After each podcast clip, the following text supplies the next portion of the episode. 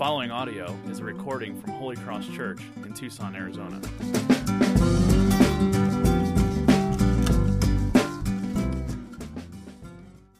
Uh, so last week we began a three-part series called Core, really intended to examine our, our core mission as a church, our three-part mission to, to magnify God's glory, to live as God's people, and to engage in God's mission. You guys have heard that enough, right? Magnify, live, and engage. Anybody becoming nauseated over that yet? Then I need to keep talking about it if not. So we're going to keep going. Now, we mentioned that if we're going to be a faithful church, we, we know that we're actually being a faithful church when these three principles are manifested, increasingly manifested in the life of the people that, that attend here. And so, whether you're here, been here for six months or a couple years, or looking down the road, if Holy Cross has been your home for 20 years, Lord willing, we hope that you will deeply understand these three things and actually grow in manifesting these, these uh, characteristics, these pursuits of ours. We mentioned last week that quote uh, from motivational speaker Zig Ziglar when you aim at nothing, you hit it every time. So, as a church, we desire to, to aim at something, to pursue something, to be intentional, and to have a vision that propels us forward as God's people so that we are being faithful towards a goal that is derived from God's word and true to our, our community and authentic to who we are. We believe this is what a healthy church does. And not only that, but we believe this is what a healthy follower of Christ does as well, is actually aiming for something. So last week we talked about magnify God's glory. There's nothing more glorious than God. And so our passage in 1 Peter that we've been working through tells us when the glory of God is our primary aim, it provides for us an anchor, an anchor for our faith, and, an, uh, and, and in a life of inexpressible joy as we pursue Jesus. Being born again is the result of the love of God, the life of Jesus, uh, impacting our life and changing our identity, changing who we are. And so, with this in mind, we go to part two of our mission, and that is to live as God's people. Let's go to 1 Peter. Uh, we'll, we'll read in chapter 1, starting in verse 22 this morning.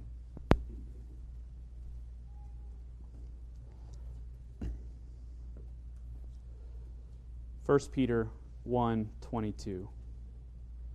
Having purified your souls by your obedience to the truth for a sincere brotherly love, love one another earnestly from a pure heart.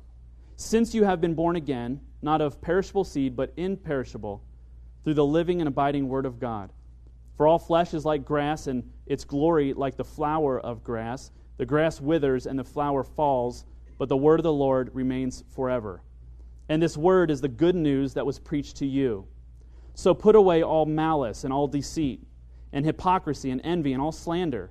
Like newborn infants, long for the pure spiritual milk, that by it you may grow up into salvation. If indeed you have, been, you have tasted that the Lord is good. As you come to him, a living stone rejected by men, but in the sight of God chosen and precious, you yourselves, like living stones, are being built up as a spiritual house, to be a holy priesthood to offer spiritual sacrifices acceptable to God through Jesus Christ. For it stands in Scripture Behold, I am laying in Zion a stone, a cornerstone, chosen and precious, and whoever believes in him will not be put to shame.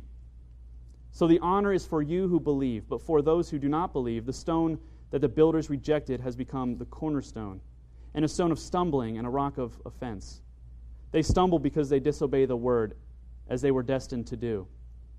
But you are a chosen race, a royal priesthood, a holy nation, a people for his own possession, that you may proclaim the excellencies of him who called you out of darkness into his marvelous light. Once you were not a people, but now you're God's people. Once you had not received mercy, but now you have received mercy. Here is the, the most important word in this passage that we've read, and that is the word in, in verse 23. It's the word since. Since. S I N C E. And what, what he is showing us here, what the author Peter is showing us, is there is this link between our gospel identity and our gospel community, the two things that God's creating in us. A, a, a new identity, we become born again, and he's creating for us a new people, a new community to live out this new identity. The gospel identity is that God loves us, that the gospel has changed us and caused us to be born again to a living hope. And with that, all his joy and forgiveness and his relationships. We're loved by God. We're forgiven because of who he is and not because of what we have done. And since all of this is true, since he has accomplished all of that, since this gift of his mercy and love has been poured out on us, since all of that has happened, this results in a connected life with God and a connected life with others. In the book of Genesis, the Bible uh, tells us that mankind was made in the image of God. We are the crown of his creation. God says, Let us make man in our image according to our likeness. We are image bearers of God. We exist as a living reflection of God who lives in eternal community with himself. And so, the definition of who we are, when we're trying to figure out the question, Who am I? Who are you? we are given an understanding to look through the, the lens of the Trinitarian God God the Father, God the Son, and God the Holy Spirit, Spirit eternally existing in perfect community with themselves. And He imprints this identity on us. And since He has done that, God desires that we would reflect His identity in our lives, connected with Him and connected with others. This means that, in part, that we are created for community, that we're created for authentic, sanctifying, connected community with others. And the good news of God's grace enables us to accomplish this in our lives. And so to live as God's people means that we desire to open up the scriptures together, to center around God's word and open it up and say, how do we live out what the Bible tells us about who we are as his people? How do we live this out in all the details of our lives, whether it being, means being a mother, a father, a neighbor, a worker, a citizen, a, a, person, a part of the family of God? What does it mean to live out these identities? When you think about it, we're going to have a hard time trying to f- define who we are without using terms of community. Let me give you an example. If I say, Who are you? you might say, Well, I'm, I'm, I'm a father. Well, if you're a father, that means you have a son. And if you have a son, that means there's a family. And if there's a family, well, that, that's a community. Well, I'm a teacher. Well, if you're, you have, in order to be a teacher, you have to have students. That's a community. And I imagine maybe the, the only thing I was trying to rack my brain was there any scenario where, where people couldn't define who they are in relation to community? And I thought well, maybe like, like a hobo or a drifter or something. And that's like an extreme example of someone who's trying to get away from community, trying to define who they are, not connected with others. Maybe that is the appeal to, to not be connected with each other. So instead of looking at the Bible, opening up and seeing signs of a, of a club for individuals to be connected to or to become members of, we want to see it, Jesus binding together his people by his word. And so, as the culture that we live in becomes more individualistic, more talking about who we are individually, more autonomous people, we want to, we desire to be, to, to be a church uh, that affirms our place in community with each other. And so the Bible, as you walk through this in 1 Peter, tells us some things about how to live out this identity as God's people, how to live in community, and what things are important when we think about those things. The first one is we see uh, right off the bat is in, in chapter 2 is to remove community killers from your life. To remove community killers. And he lists these five characteristics, and these are five community killers, five things in, your, in our life that can kill community, kill fellowship with one another. Malice, and deceit and hypocrisy and envy and slander. You know, malice is when we, these are ugly words, but these are common experiences in, in all of our lives. Malice is when we really don't like somebody and we want harm to come to them. We just, they bother us and we just wish that they weren't so happy all the time. Deceit, that hit a, that hit a chord. Deceit. Deceit is like flattery. When you, when, you, when you tell things to somebody, or flattery, over, flattery uh, of somebody when you really don't mean it. You're deceiving them how you feel about them. Hypocrisy is actually pretending to be someone's friend when you're really not. Envy is, is grieving at the good of others and celebrating their failures or the things that are happening to them that you want. Why do those things happen to them? Why don't they happen to me? And you want somebody to actually hurt. Slander is speaking evil in the form of gossip and, and, and otherwise. And we are to get rid of these things because they kill community, they kill friendship. We're to get rid of them not with gritted teeth, but in a pursuit of living a life of love with others and a people who love God. And I really love that the remedy of this is he doesn't say, now if you struggle with gossip, just keep it to yourself. Or if you struggle with hating another person, just stuff, stuff it inside. He says if you want to grow, you need to nurture your life with God's word. You need to nurture that out of you. And this is the second thing. If we want to live as God's people, we remove these killers from our life. And secondly, we have a healthy diet of God's word. Peter is acting like a wise doctor. He sees what kills us, and he doesn't just say, avoid these things, but he says, now get on a plan of getting healthy, of getting your community and your relationship healthy. And he says, like newborn infants, crave the spiritual milk, long for the spiritual milk. They look, think of newborns. They need milk to live, and so they cry out for it. They cry out often for it. We need it to grow. If we want to grow, grow and, and maintain a healthy relationship with people around us, God's word must be treated like mother's milk to a newborn. Why do we need God's word like this? Have you ever tried to forgive somebody who really hurt you? Have you ever tried to love the unlovable? You will realize how out of your gift set you are, how far out of your realm and comfort zone you are when you're actually trying to do what the Bible asks us to do with our enemies, with those who hurt, with those who betray, with those who slander and, and, and harm us. Here's why we need God's word like this to nurture us like, a, like mother's milk to an infant, is because everyone is great until you get to know them, including you, okay?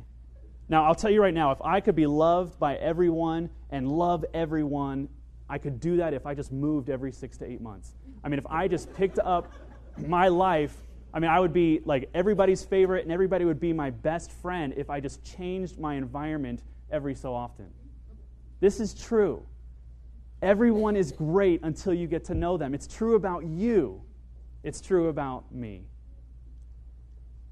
on our own, God has given us an impossible task to love one another out of a pure heart, to be connected with one another in such a way that we are building up one another. This is an impossible task. So if you feel like this is hard, if you feel like it is difficult, then, this, then you're, you're on the right track because it's supposed to be. He's created us for community, and He's given us broken community. He has created us to be connected with one another, and then He connects us with diseased and damaged people. He has stretched us beyond our capacities, and He wants us to realize that we cannot do what He has called us to do without abiding in Him, abiding, abiding in Jesus. 1 Timothy 3:16 All scripture is breathed out by God and profitable for teaching, for reproof, for correction, and for training in righteousness, that the man of God may be complete, equipped for every good work. We forget this a lot, I think, that everything that God has called us to, every good work that He's called us to, we cannot do it without abiding in Him, without allowing the Word of God to nurture us regularly, as, as an infant desires mother's milk. We ought to crave for it. He describes God's word also like an indestructible seed. And, and, it is simple in appearance. It's a, it's a simple seed, but when it's lived out, it grows to maturity and produces all kinds of fruit. What forms healthy relationships is, is a little unexpected, I think. What makes a good friend is not a commitment to friendship, but a commitment to the gospel as it's revealed in Scripture. And so you can make yourself guilty all day long by saying, I need to pursue community better. I need to be a better friend. I need to go and out and do things. And you can feel like a horrible person all the time when you fail. But our commitment isn't just to being in community, our commitment is to the gospel word and to the word of God as it's revealed in Scripture. And when our commitment is primarily to that, we will see how it, it, it describes for us how to engage in life, how to live as His people, how to bear more and more on our daily life and our relationships when we give ourselves to His Word. We will be compelled then to pursue what it tells us to do. So, as we grow into maturity, we'll see also how we fit into the family. And thirdly, to live as God's people is to affirm your place in the body of Christ. He talks about this. He describes who we are as a spiritual spiritual stones building up a spiritual house. Now, my son Cohen, you, you guys know him, many of you know him. I've talked about him from time to time. And I have a small window of how, off, how long I can talk about my kids at church. And that window's closing soon. So I'm going to try to get as many stories in as possible before I, before I embarrass them. Cohen's three, and he's been really, it's been really fun seeing this relationship that he has with his sister, who's now almost one and a half, how I've seen it just develop and evolve over time. When Kate was born, Cohen was like, What is this and why is it making so much noise? I mean, that was his relationship with this thing, this it. What, what, what did you bring into our home, right? then about a year later, it turned into it seems like she's going to stay a while. And so I am going to kind of lay down the groundwork and let her know who's boss. And so I'm going to sit on her head a lot, I'm going to spit in her ear.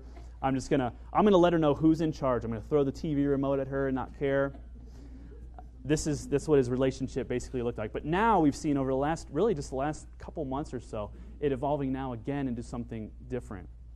We see something beautiful happening. Now he is saying, Kate is my sister and I'm her brother. You're my mommy, you're my daddy, that's the dog Maggie, that's Kate, I'm her brother, she's my sister.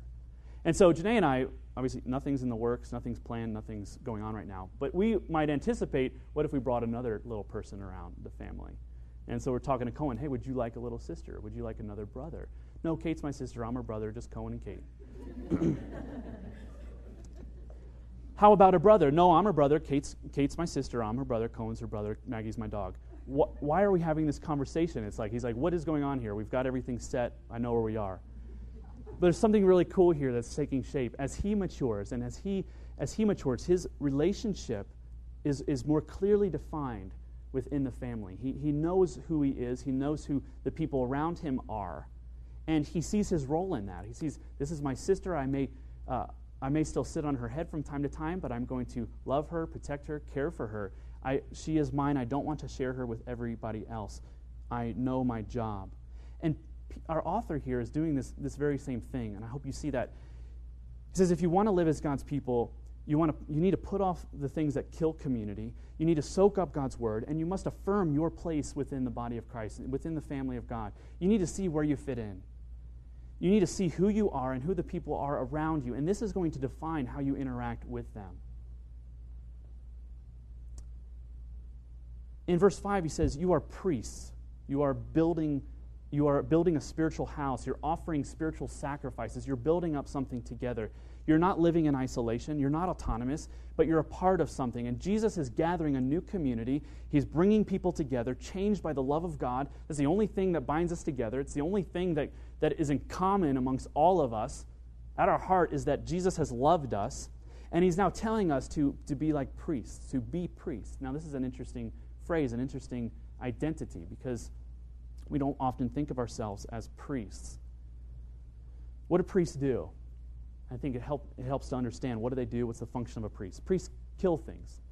Uh, primarily, they kill things, they sacrifice, they put things to death. They, uh, they put things to death so that other things might live. In the Old Testament, priests were in the temple, they entered into the God's presence, they communicated with God on behalf of God's people. They made sacrifices on behalf of the sins of God's people. God looked on that sacrifice with favor and forgave the people. So the priest was an, inter, an, inter, uh, uh, an intermediary, uh, an advocate for the people.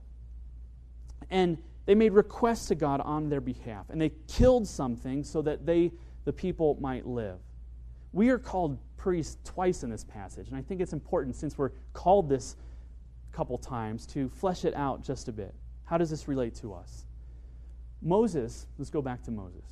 Moses was told, by God to tell the people that He wanted them, He wanted to create among them a priesthood, a priesthood in the kingdom of God, a kingdom of priests.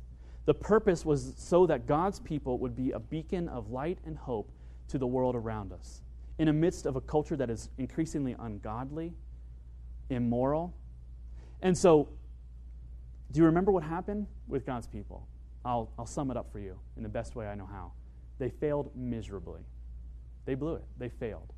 God desired to make among them a kingdom of priests to be hope for the nations, and they, instead of doing that, they turned to the idols of the culture. They began to love the things the culture loved. They, their hearts slowly drifted from God. Instead of influencing the world, they became influenced by the world. They adopted idol worship. Their families became broken. They became people that looked and lived exactly like everybody else in the culture.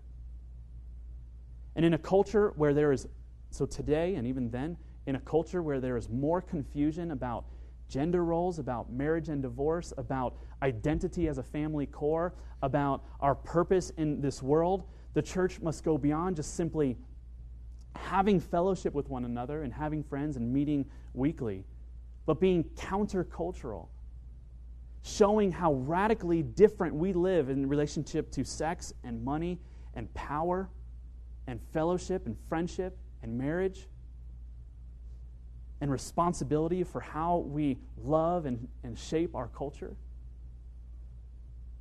Fast forward now to the New Testament. We have Herod's temple. This is the temple that was, that was up in Jesus' time.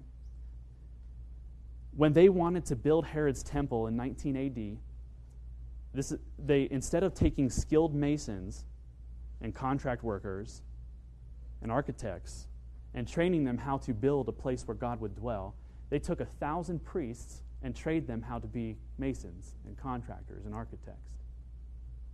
And they thought, maybe this will help us do it right. And Jesus said, Tear down this temple, and I will raise it up in three days. And he was talking about himself, he was talking about his own body. He was talking about his death and resurrection. He was saying, and Peter is affirming it here in our scripture this time Christ is building a spiritual house where his presence will dwell. And, and in, that, in that will rest his power, his strength, and he is the cornerstone that holds it all together. And he is making among us a priesthood a kingdom of priests. So I want you to see what Jesus is wanting to make out of us today. If you trust in Jesus, you are a living stone. Holy, chosen, a royal priesthood. If you trust in Jesus, you are, you are as spiritual now as you ever will be. Now, I know a lot of people who might say, you know, why do you go to church? Why do you believe in religion? Why do you, why do, you do all these things? They say, well, I, I need to do this in order to become more spiritual. I want to become a more spiritual person. And what we really need is not to become a more spiritual person. We don't need to be trained in spirituality. We need to be trained in how to be masons, better construction workers, to learn how to apply the sense in our life.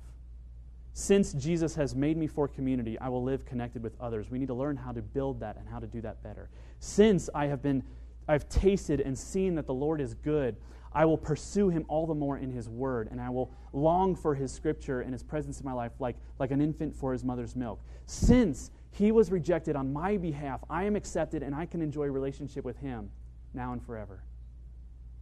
We need to learn how to apply the sense in our life. Since God has done all of this, what does it mean for me? Since God has revealed himself in his word, how do I apply this in my life? How do I build on what he has accomplished for me? Not how do I accomplish this for myself? How do I become a spiritual person? But how do I live this out? Now, building our life around the gospel, about the love of Christ, might, might remind us a lot of like putting together like an IKEA bookshelf or something. It takes a lot longer than we thought, and it never looks like the picture, right?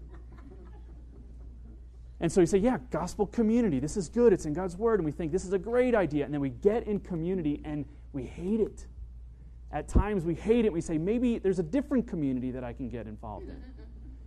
And what we don't realize is that our, the gospel community is the context that God has provided for our growth and our sanctification.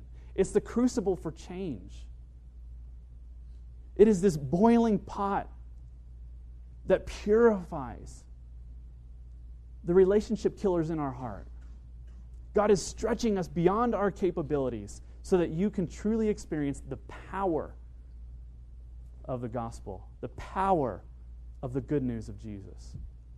The book that I've read several times now, it's called Total Church by Tim Chester, and he says this. He says, It is the life of the gospel community, the church, that authenticates the truth and power of the good news. Authenticates to the world around us. It communicates this is real. The power and love of God is real. It changes people's hearts, it connects people, it gives us hope and joy. Nah, I don't believe that. Just look at that church. I don't see it. But this is what God's plan is for us. This is His hope for us. To live as God's people is to live in such a way that it just demonstrates to the world around us that we believe in the good news of Jesus. That we believe that we are saved based on His love, that He reconciles us to God, that He reconciles us to one another. Do you believe that? Sacrifice always breeds life. Otherwise, it's murder. But sacrifice breeds life. Sacrifice is meant to be a substitution for something, taking the wrath, the sub, being the substitute for the brokenness of something else, so that that something else could be healed and restored. And that is what Jesus has done for us.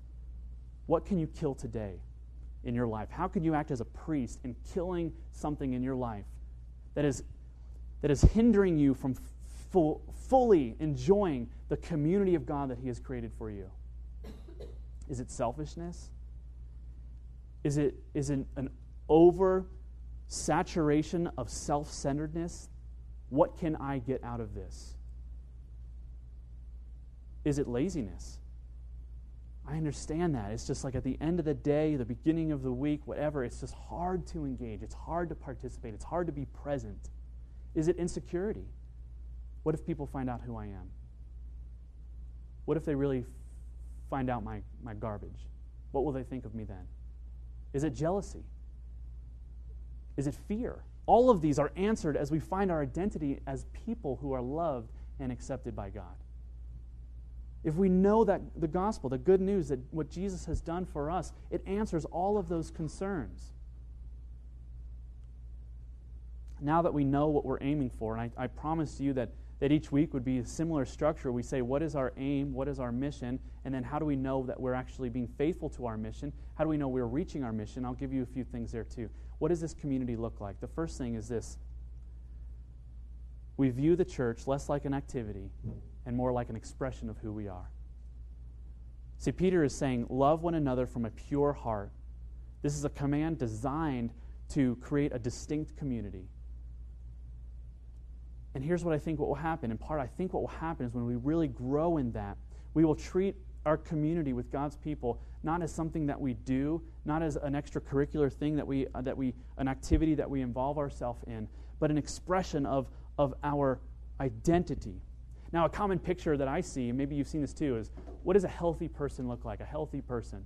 A healthy person is a person that has a lot going on in their life, but they are able to juggle all of those things well faith, marriage, family, work, community involvement, spare time, leisure, and celebration. They're able, they're juggling all these things. And a healthy person is a person that's doing all those things well. They got all these things in their life, and they're just, hey, I'm doing pretty good at all these things. Now, we need to think differently about what a healthy person is and how we view the things in our life.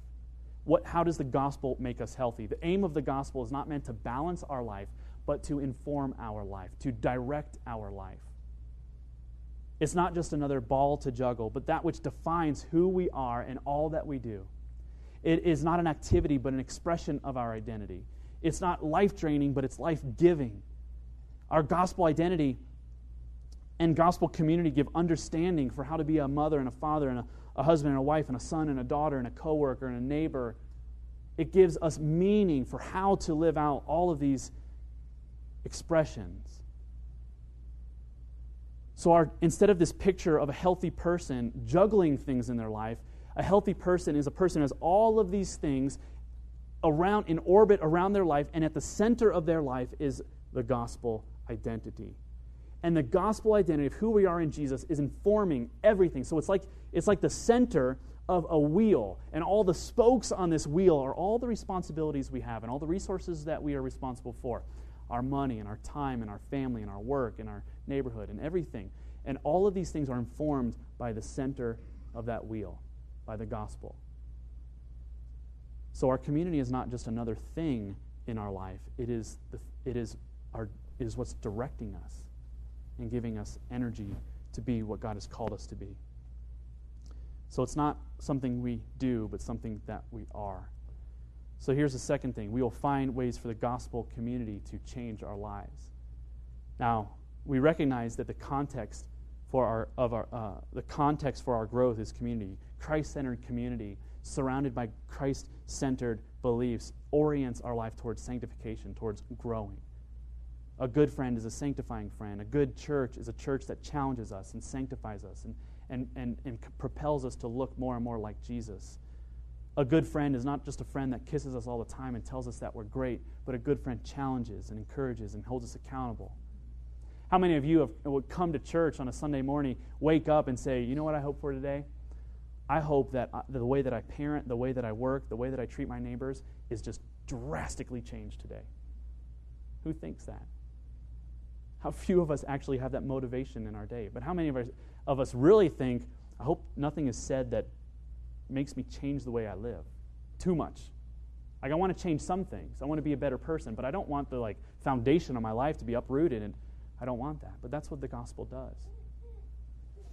In this book called Community, aptly named Community, the author Brad House says this The purpose of the gospel community is to give physical demonstration of the grace of God. This is happening when we crave God's word, when we have questions for how to live in community. This person is really difficult. How do I live with this person? Let's go to God's word and see how the gospel informs how we are to live and treat one another. This person's really hurt me. We're given vital opportunities to go to God's word to express the grace that has been shown to us to this person. What are my responsibilities as a mother, father, son, or daughter? We go to God's word and it informs us how to direct our lives and live our lives, live our lives in this capacity. So when we, when we trust that Christ centered community is the context for our growth, we'll begin to see our lives align more clearly with God, with what God intends for us. And here's the last thing that I hope to see as a church that grows in this mission is that the church is a place where the most broken and isolated can find restoration. Think about community like this. It's, it's, if it matters in heaven, it should matter here.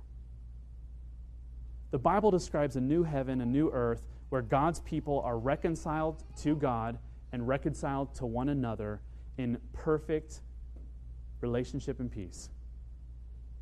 They're living in perpetual and eternal joy with one another and with God. If that is going to happen in heaven, then we should be a glimpse of that now. We should pursue that now. We should pursue living at peace with everyone as much as it depends on us. That's what God's word says. We do not see in heaven, we do not see this picture of isolation. We see the opposite.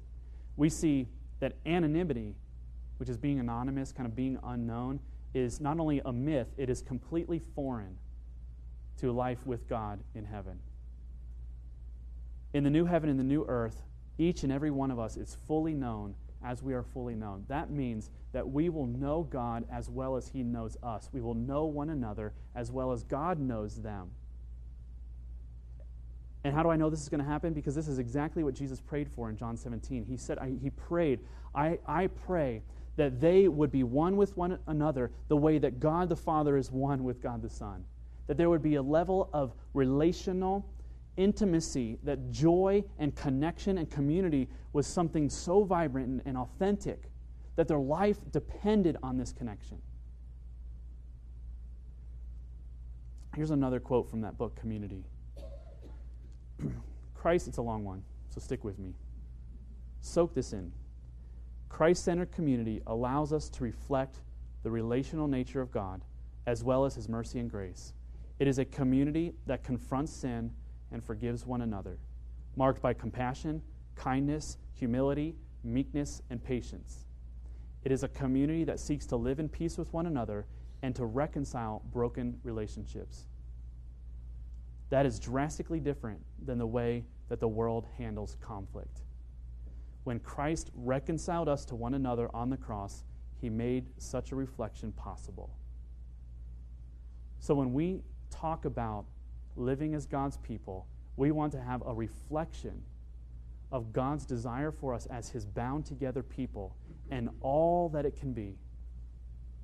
And we are given permission in his word to actually believe that it can be something um, transformational, life changing, sanctifying, joy filled, life giving. It could be amazing.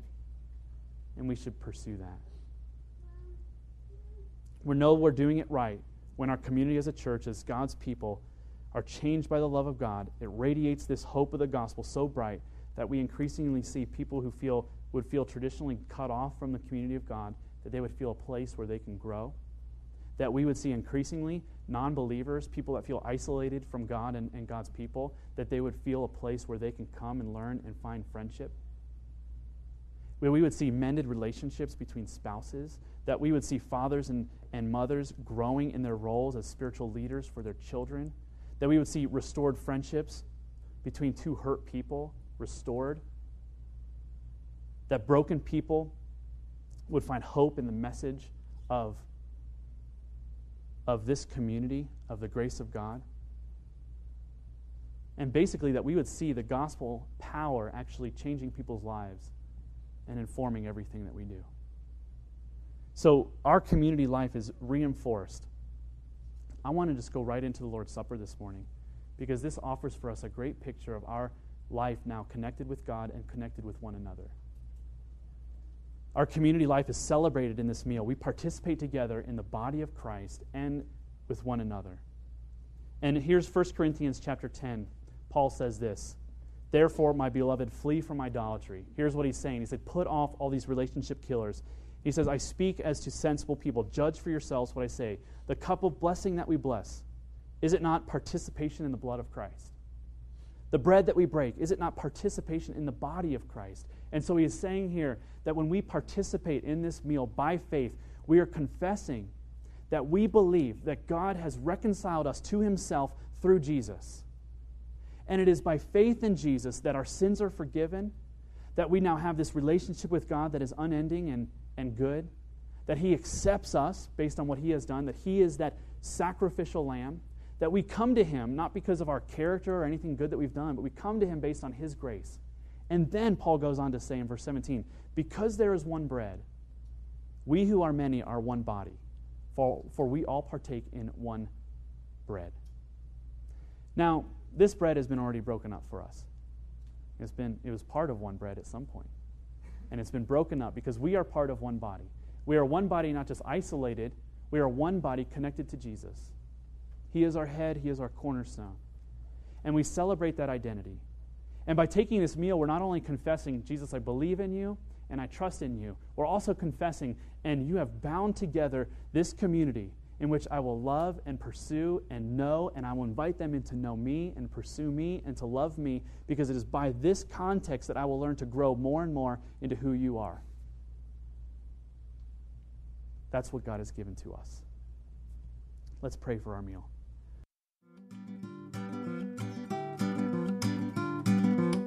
For more audio and information, please visit holycrosstucson.com.